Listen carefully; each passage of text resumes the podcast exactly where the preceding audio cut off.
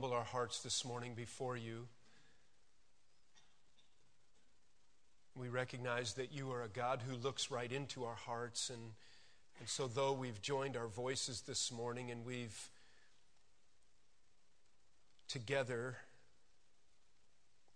with our lips said that we always hunger for you, we have to humbly admit what you already know to be true about our hearts, and that is that they are easily divided, easily drawn away by lesser things.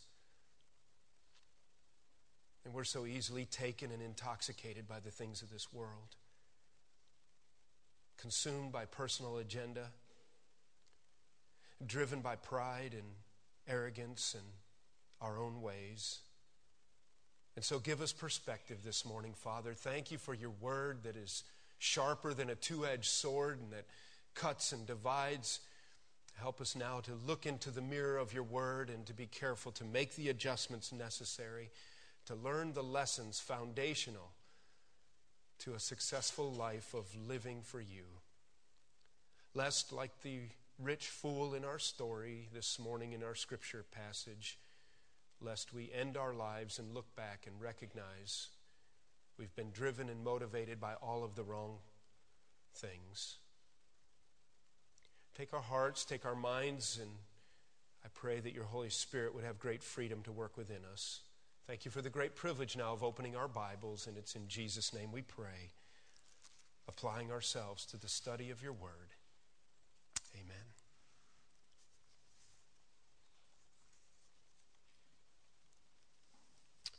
Well, we all know their names very well. And for some who are more contemporary, we even know what they look like. We know their names, we know what they look like, we know how they dressed. In fact, some of them have and still do even highly impact the fashion world. Some of you even dress like them. Books and articles and magazines cover them and write about them. They highly pique our interest, and for some of them, groups of photographers follow them around. And we're interested in just about everything they do and say.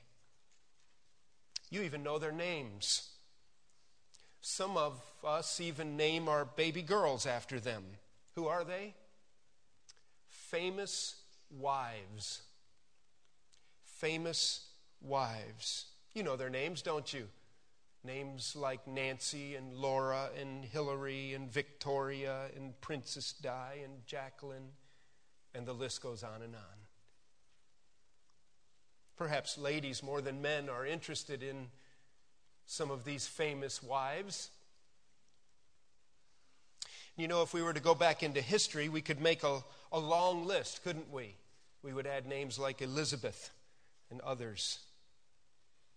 But this morning, as I invite you to turn to Genesis chapter 4, we find here one of the most controversial and talked about famous wives that history has ever known.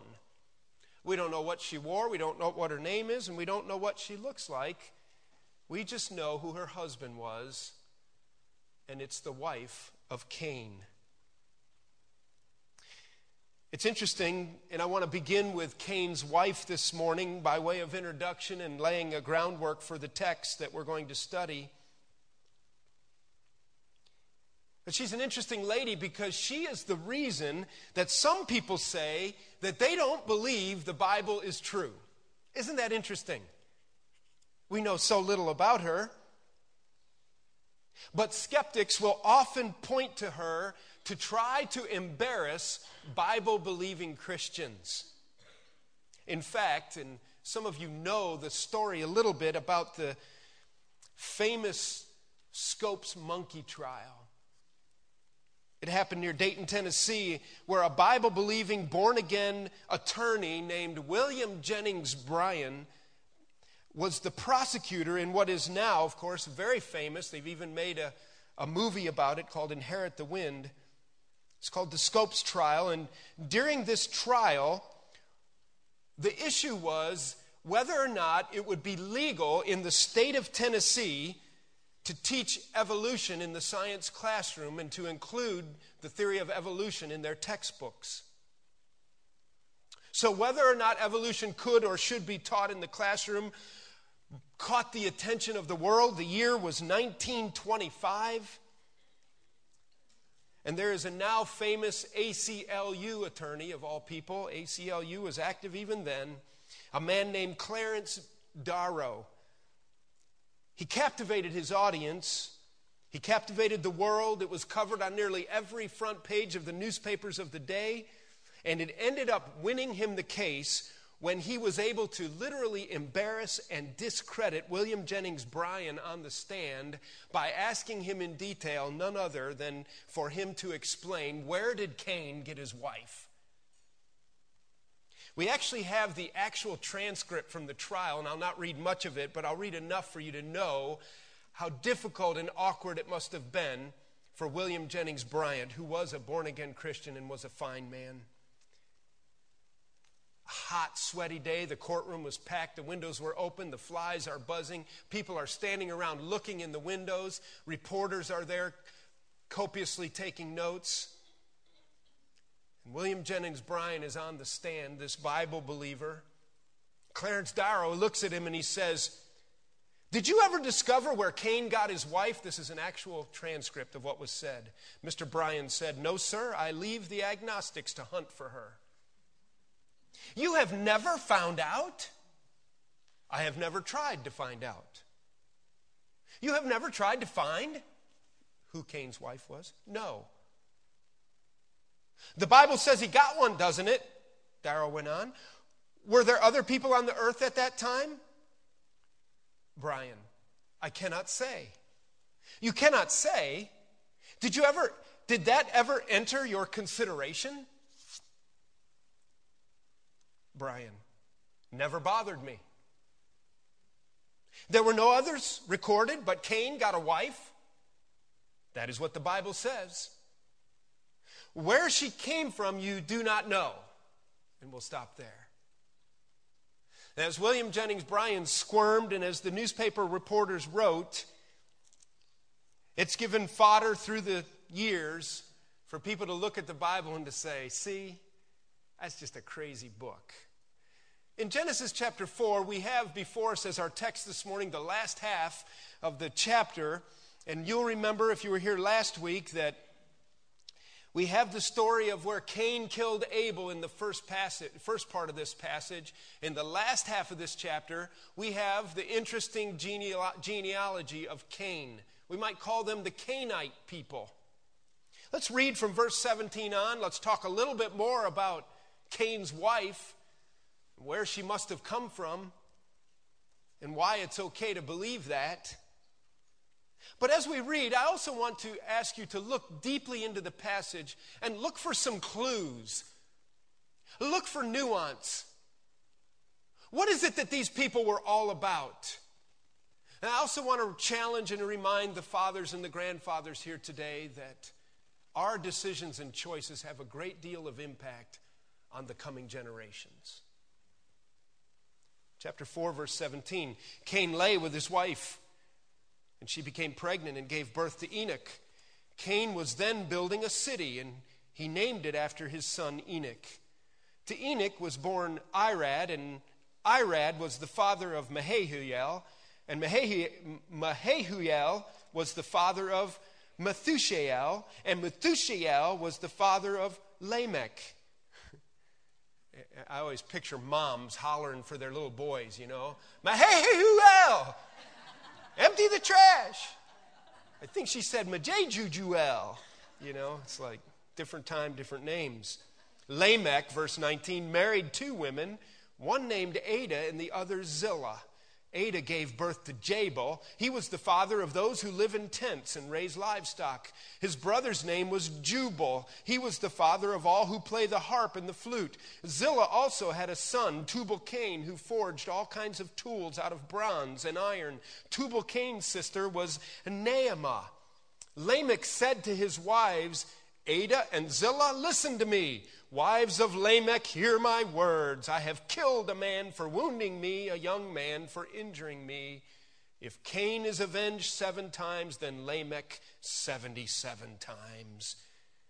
Adam lay with his wife again, and she gave birth to a son and named him Seth, saying, God has granted me another child in place of Abel, since Cain killed him. Seth also had a son, and he named him Enosh. At that time, men began to call on the name of the Lord. The Bible gives us very limited information, doesn't it, about this pre Diluvian, uh, pre flood group of people. You see, very shortly, the world is going to get populated by chapter 6. There's possibly even billions of people on earth by chapter 6. I'll read a clip in a minute and explain that if I get time.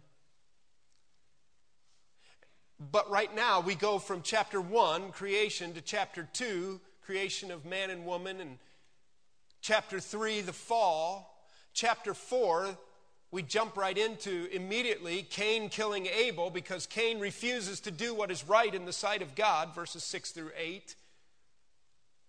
Cain then is under a curse. We've talked about what a rebellious man he was, and we listed 13 characteristics of this man who was far from God last week. What a challenge for us to not identify in those ways with Cain.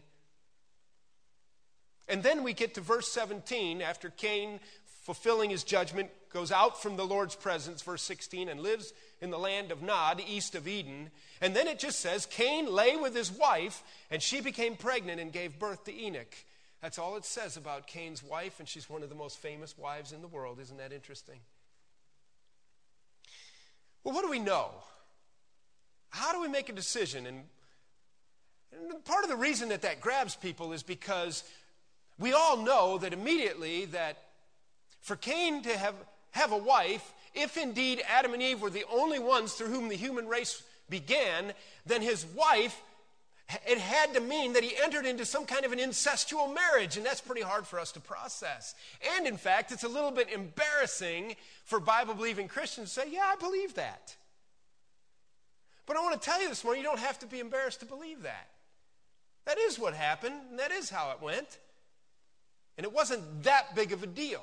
It's a big deal to us now, but from their perspective and in their time, I think it worked out rather fine. Let's ask ourselves what we do know about what's happening because this is such a choking point for people and skeptics love to make hay with it. I thought it'd be good for us to take just a minute and talk about Cain and his wife. First of all, I want to affirm, without going back and repreaching the messages that we've already had, that we would maintain that the Bible clearly teaches that all living people come from Adam and Eve. There were no other sources for humans. There was not another group of people. And sometimes people will draw a conclusion, or critics will will point out that when Cain killed Abel, and if you build a case that it was just Adam and Eve and Cain and Abel, and then when Cain kills Abel, that he was immediately worried about people on the earth, that there were other people there somehow, and they create another group of people. I don't believe that. I do believe that all people come from Adam and Eve. In verse 3, we have a clue of chapter 4 here, where it says, just a little phrase. And remember, we're working with limited information, limited revelation here. We can just take the Bible for what it says. But it's not difficult to see in verse 3 of chapter 4 how the verse begins. And in the course of time. We don't really have a timeline given to us, do we? And the more you look at it and the more you ponder it, the more it's entirely possible that Cain and Abel might have been 100 years old before Cain killed Abel. We sometimes picture maybe 16, 17 year old kids. You didn't come to the second service last week, it didn't go well. You keep it up. So in verse 3, we have that, that inference that time had gone by. In verse, verse 14b of chapter 4, where I referenced already, and we're just hitting the high points on this rather than bog down on this point, but just to reference it, today you are driving me from the land, Cain said to the Lord when he was cursed. And he said, I will be hidden from your presence. I will be a restless wanderer on the earth, and whoever finds me will kill me. Now, that's not a lot of information either. And you could say that that's even about developing people groups, and that's probably true. But it's very likely that that's also a reference to the fact that Cain knew that there were already people out in the, in the areas. There were people who had developed. Chapter 5, verses 3 and 4 say that when Adam had lived 130 years, he had a son in his own likeness and in his own image, and he named him Seth. Verse 4 says, After Seth was born, Adam lived 800 years and had other sons and daughters. And altogether, Adam lived 930 years and then he died. We'll talk more about the longevity of people for the sake of time next week when we get into chapter 5 and Seth's lineage. This week we want to focus on Cain's lineage. But if you stop and think about it, we get out of there's not necessarily a chronological order of events happening here. Moses, as he writes this, is inserting information. Some of you have heard of the Jewish historian Josephus.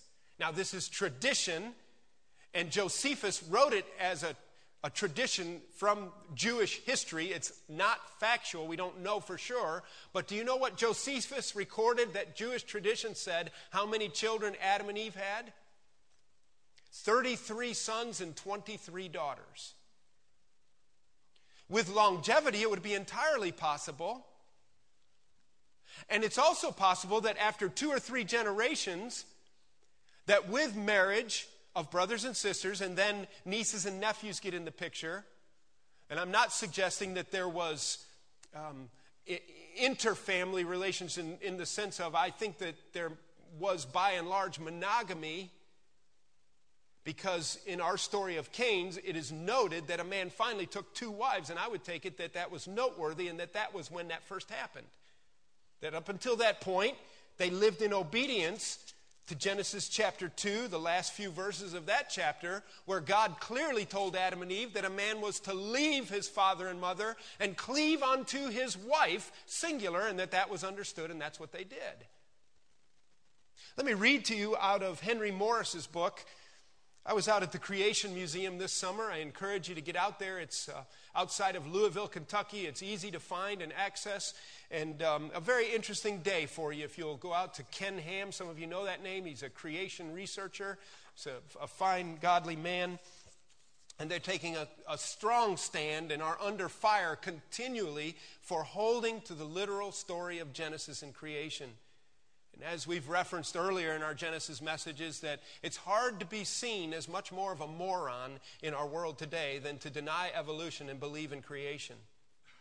And so you have to be prepared if you're going to say, I believe this stuff, to really believe it, and then that's the way it is. But I picked up out there in their bookstore a very helpful text for me the Genesis Record, a scientific and devotional commentary on the book of beginnings by Henry Morris, who's a creation researcher. At the risk of uh, some of you catching a nap early, let me read a couple paragraphs. Can I do that?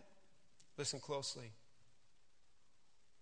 Although we have no exact figures, it is possible to make a reasonable guess as to how rapidly the total human population developed. Since, according to the record in Genesis 5, each named patriarch lived many hundreds of years and begat sons and daughters, it is reasonable and very conservative to assume that each family had, on the average, at least six children three sons and three daughters. Okay, that's what they're going to use for just a mathematical uh, projection. Let's say that as long as these people lived and they had children and begot sons, that they averaged three sons and three daughters. If it is further assumed that on the average, these children grew to maturity, married, and began to have children of their own by the time their parents were 80 years old, and that the parents lived through an average of five such generations, got it?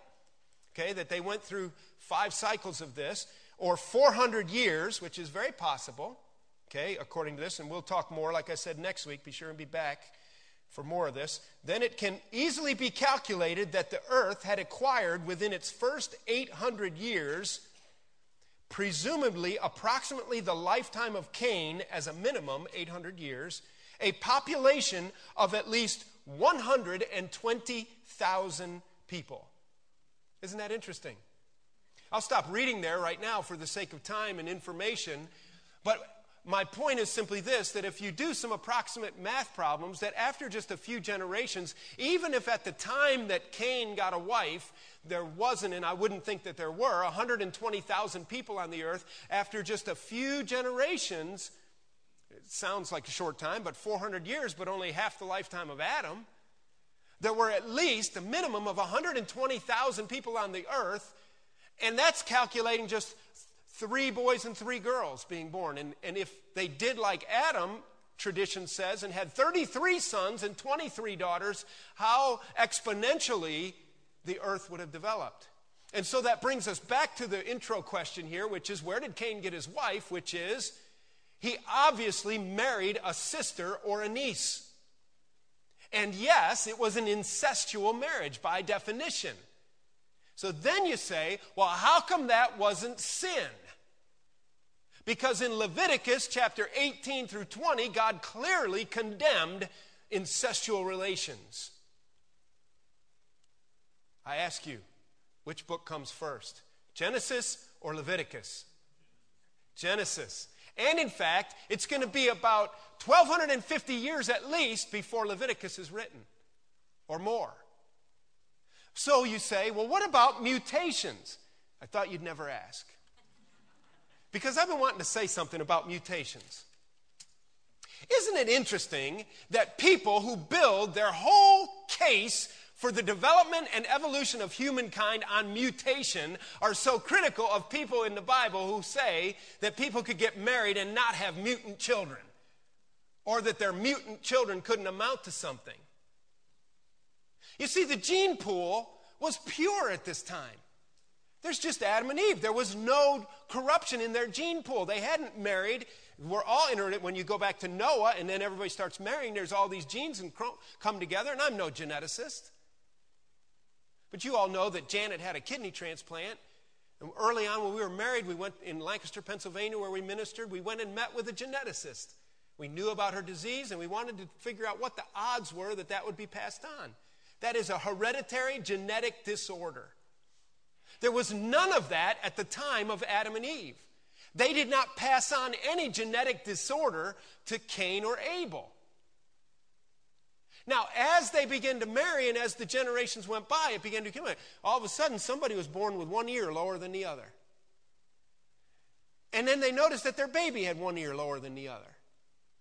And then when that kid with one ear lower than the other married this girl from over on the other side of town, who's, of course, like an eighth cousin by now, they noticed that their nose was crooked.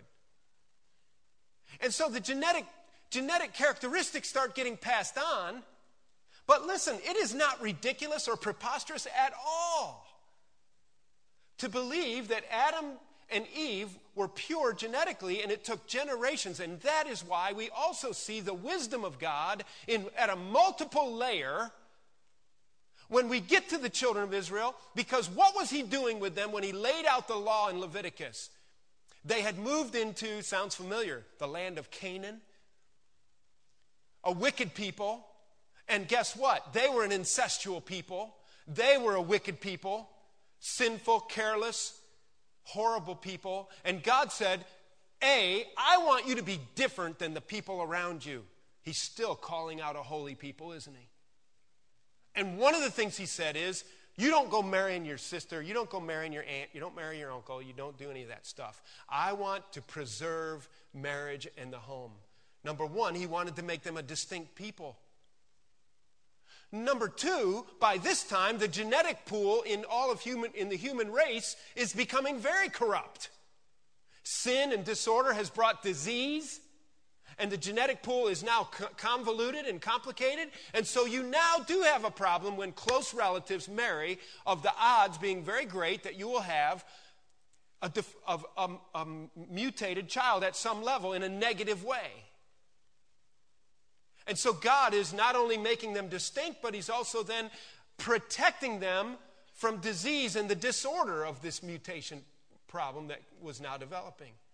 Thirdly, I would suggest that the reason that he stopped them from marrying inside the family is simply the sin and the circle of sin is now so great and so deep that imagine what happens in a society, and we still see it in, in the sinful, wicked side of society, how horrible it is, and we'll reference it in just a minute.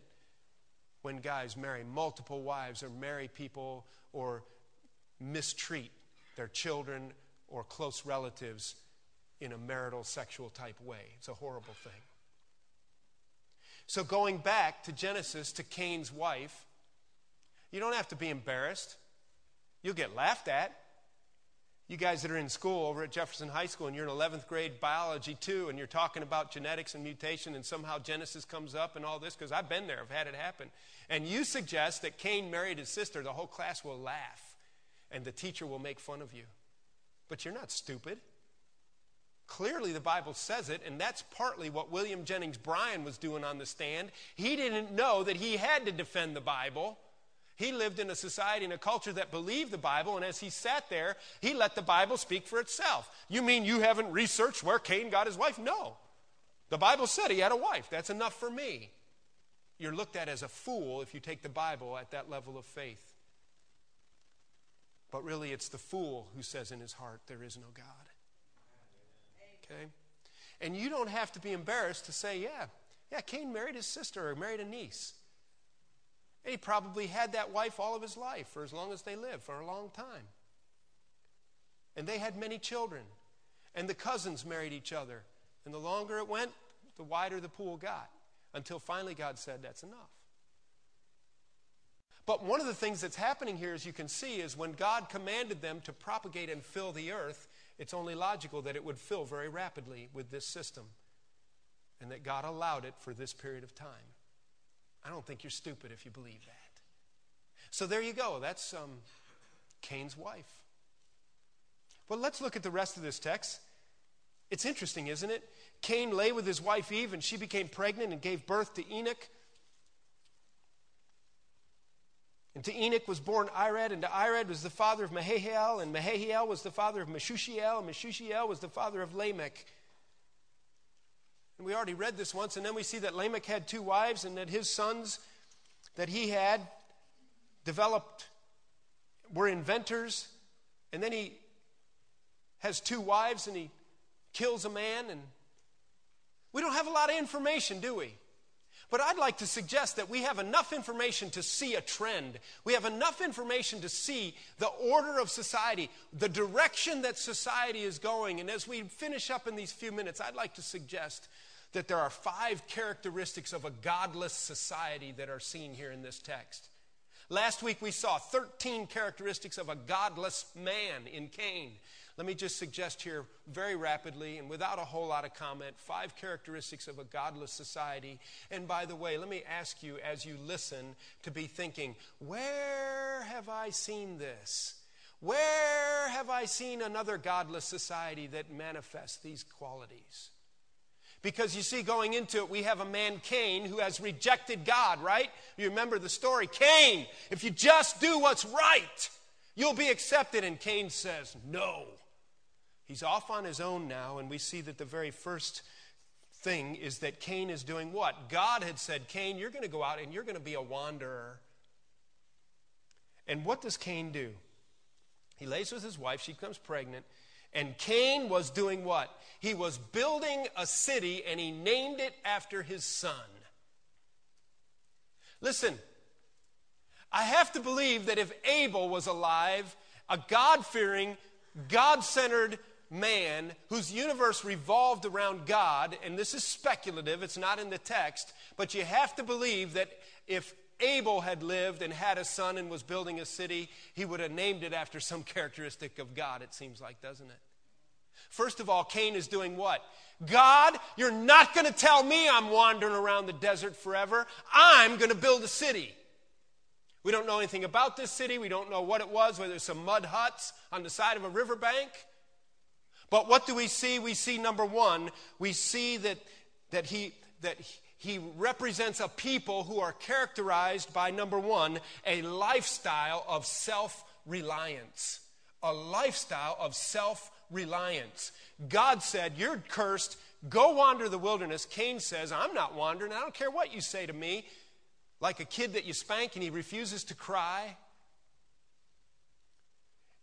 And he's trying to build a city and he names the city after his son, and to me, it just really smacks of a Cain centeredness. It just really seems to me that Cain has not softened his heart towards God at all. And he is characterized by self reliance. Verse 18 says, To Enoch was born Irad, and Irad was the father of Mehujael. Mehujael was the father of Methushael, and Methushael was the father of Lamech. And we see right away in verse 19 then that Lamech married two women. And I take it that the reason that is noted, remember I said as we read scripture to look for clues, I take it that the reason that is noteworthy is that it was the first time it happened. Because, in, as I already referenced in Genesis chapter 2, at the end of the chapter, God set the order of one man and one woman. And that carried on even in Cain's hard heart. And that was the pattern in a common grace. They carried out at least that much of God's order and design in this fallen world. But then Lamech is noteworthy because he begins a people characterized by a culture of moral decline or deviance is the word I wanted to use. A culture of moral deviance. Cain, characterized by a lifestyle of self reliance. Lamech, characterized by a culture of moral or marital deviance. You say, well, what's the big deal? Because this then set a pattern of multiple wives in the Old Testament, and it doesn't seem to be condemned, does it? Listen, God lets people go the direction they want to go. You ever notice that? People can get away with a lot, even Christian people. And this guy enters into improper, inappropriate marital relationships, and I think it's a statement about the culture and the society of that day. Not to speak about the devastation to the heart of his first wife when he picks up the second wife. It's the first time it ever happened. How would you like to be the second wife? Guy pulls in after work. Old Lamech walks in. Hey, Zillah, here's Adah. Adah, meet Zillah. We're going to set up a system around here. In fact, we're even going to change seven day week to eight day week so it works better. You cook every other night. All right? And if not, you don't cook, you wash the dishes. And he begins to twist God's plan, and nothing is said, nothing happens, and God just lets it go. Listen, we live in a culture of moral deviance, don't we? And do you ever stand on the corner of the street and wonder how are the wicked so prosperous? Do you ever stand and wonder how come they're having such a good time and they're so morally deviant? I'll tell you something because God will let you go. God rarely strikes you down with a lightning bolt immediately. And God has, in many ways, a common grace.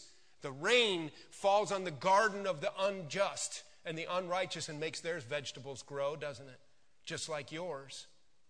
And that pagan can go take multiple wives, and he can do things that you just in the inner heart of hearts, it appeals to your flesh, it appeals to your sinful nature, and you say, I'm trying to live for Jesus, and look what that old guy does. And he's, you know, he's got more stuff than I have, and his wife's, you know, he's got multiple marriages, and he seems so happy, or he's not even married, and he's going off on weekend, whatever it is. God will let him go. But listen, remember that their pleasure is but for a season, and like the grass, they grow for a while, but then it dries up and withers, and there is a day of reckoning. Thirdly, I want you to see that as he moves on here, by the way, thirdly, just looking back at the first two, Cain characterized a lifestyle of self reliance. Lamech characterizes a culture of moral deviance. And it all adds up at this point in history, a few generations down from Adam and Eve, for what I put down as total disregard, for lack of a better term, biblical obedience. Biblical is representative of what God says. They don't care in Cain's lineage what God says. Do you see that? And our clue is the last verse of the chapter. Look what it says. After finally Seth had a son and named him Enosh, at that time men began to call upon the name of the Lord. And I take that to be a clear description of the fact that before that, they couldn't care less about God and what he had instructed and what he said. Do you know any people who don't care beans about what the Bible says today? I'll tell you what, we've got We've got leadership in our country that doesn't care about the Bible. We've got teachers in our school that don't care about what the Bible says. Our neighbors don't care about what the Bible says. And then you're the goon for caring about what the Bible says. Keep being a goon. Be what God has instructed you to be. Don't be embarrassed of your Bible. Don't be a Cainite. It's very possible to live a highly successful life, life even with multiple wives, and even to build a city and to be outside of God's will, and to be in disregard for God's word. Notice he lists off the sons of, of Lamech. Uh, Lamech married two women, one named Adah and the other Zillah. Adah gave birth to Jabal, the father of those who live in tents. He, he invented tenting and, you know, camping. And then he developed farming in the livestock. Remember, at this time, the instruction still would be that they're vegetarian, they're vegan. Whether he did it to produce leather goods and more tents to skin them out, he did all kinds of things.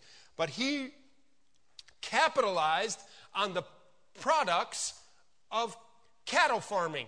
Cattle, including goats and sheep and camels, probably, and horses and all kinds of things. And maybe they figured out by this time that a steak sizzling on a stick over a fire was pretty good eating, even though at this time it wasn't part of what God had said to eat. And so he's developing, and they are developing, and I would put this underneath the common grace of God's goodness, allowing man's intellect. Look, can't godless scientists make real discovery? Of course they can. And in God's common grace, He made us to grow and to learn and to develop. But then He goes down and He says his brother's name was Jubal. He's the father of all who play the harp and the flute. They discovered music and how to make instrumentation. And Zillah also had a son, Tubal Cain, who forged all kinds of tools out of bronze, trying to make working for my bread by the sweat of my brow a little bit easier. Let me make a plow and a tractor. Fighting against the curse is what they're doing. The pain in my heart is eased by Jubal's flute, isn't it? One of the things that I think this does you know, in the classroom at your school, in the public school system particularly, they're going to teach you that early man was an ignorant caveman and drug his wife around by her hair. Had a big stick. He walked bow legged. I'll tell you something, it's the other way around. These people had an intellect and an advancement and an ability to think that close to creation with brain cells. You know how they say you only use 10% of your brain? What if they used 98% of their brain at that point after the curse? I always wondered, how in the world do you know you only use 10% of your brain? I don't know about that. I'm not saying I use more than that, but I'm saying, how do you prove it, okay? But think about it. They could have easily used 90% of their brain, and they were very bright people. They were very intellectual. They were very advanced. We don't know much about the antediluvian culture and society, but we see advancement, don't we? And number four, I would say, is there was a focus in this godless culture on human intelligence. A focus on human intelligence. If we can figure it out, it's right. If we can't figure it out, don't worry about it. That's humanism, it's secularism at its greatest point. Finally, Lamech comes home one day, verse 23, Lamech says to his wives, and in the NIV, it's really clear. It might not be in other translations. The NIV, it's actually in poetical form. He comes home whistling a tune to some poetic words he put together in his mind. He thinks he's clever. It's, it's Hebrew poetry. And Lamech comes home and says, Adah and Zillah, listen to me. Wives of Lamech, hear my words. I've killed a man for wounding me. He's proud of himself. He thinks he's hot stuff. He's the man. And he's boasting to his wives that a young man has injured him and he killed him for it. And then he says, because he remembers from oral history and maybe even written history, that grandfather Cain, by God, would be avenged seven times if somebody took his life. And he says, and he makes it up himself, and he doesn't say God will do it, but his inference is, is that I will take care of myself, and if somebody tries to turn out my lights for doing it, I will avenge myself 77 times. He's saying, Don't mess with Lamech, I'll rip you up. And anytime anybody comes to get me, 77 times over, I can whoop them. He's, he's full of himself. His blood is up. He's killed a man. Maybe he's still got blood on his hands, and he's literally boasting about it. Listen, it's the unavoidable end of a culture, isn't it, that is godless. The disrespect for life, the boasting of pride and self and arrogance. And finally, number five, it's a world characterized by brutal violence, isn't it? You want a definition of a godless world? You want a definition of the world in which we live in today? Look at Cain's world. People characterized by a lifestyle of self reliance. Don't tell me what to do, God. A culture of moral deviance.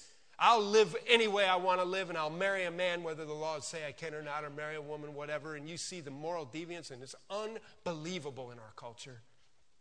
Thirdly, a total disregard for biblical obedience. They don't care what God said. A focus upon human intelligence. We've got it together. We can do this. Fifthly, a world of brutal violence, and nothing is done about it. In fact, let's make a movie about Lamech and let's entertain ourselves with his murdering violence. Yeah, we'll make millions of dollars watching people murder one another. You talk about a culture of brutal violence. You talk about the possibility where the highest office of our land can be occupied by a man who repeatedly fought to kill babies who were alive outside of the womb, and that's a fact. And nothing is said about it and nothing is done about it. What is wrong with us? I'll tell you what's wrong with us. We're godless. We're godless. And listen, if God's people live godlessly, what kind of trouble are we in? Listen, it's a time to humble ourselves before the Lord, isn't it? It is a time to recognize that it is entirely possible for me to be pressed into the mold of the world and to live my entire life and to turn around and realize that I've been living it in self reliance. I've been living it in moral deviance. I've been living it depending upon my human intelligence and that I really don't care what God has said. And that's exactly what Cain and his descendants did. And then one day came along a man who had a son. And after that day, men began to call upon the name of the Lord. It's a day to call upon the name of the Lord, isn't it? Let's bow in prayer.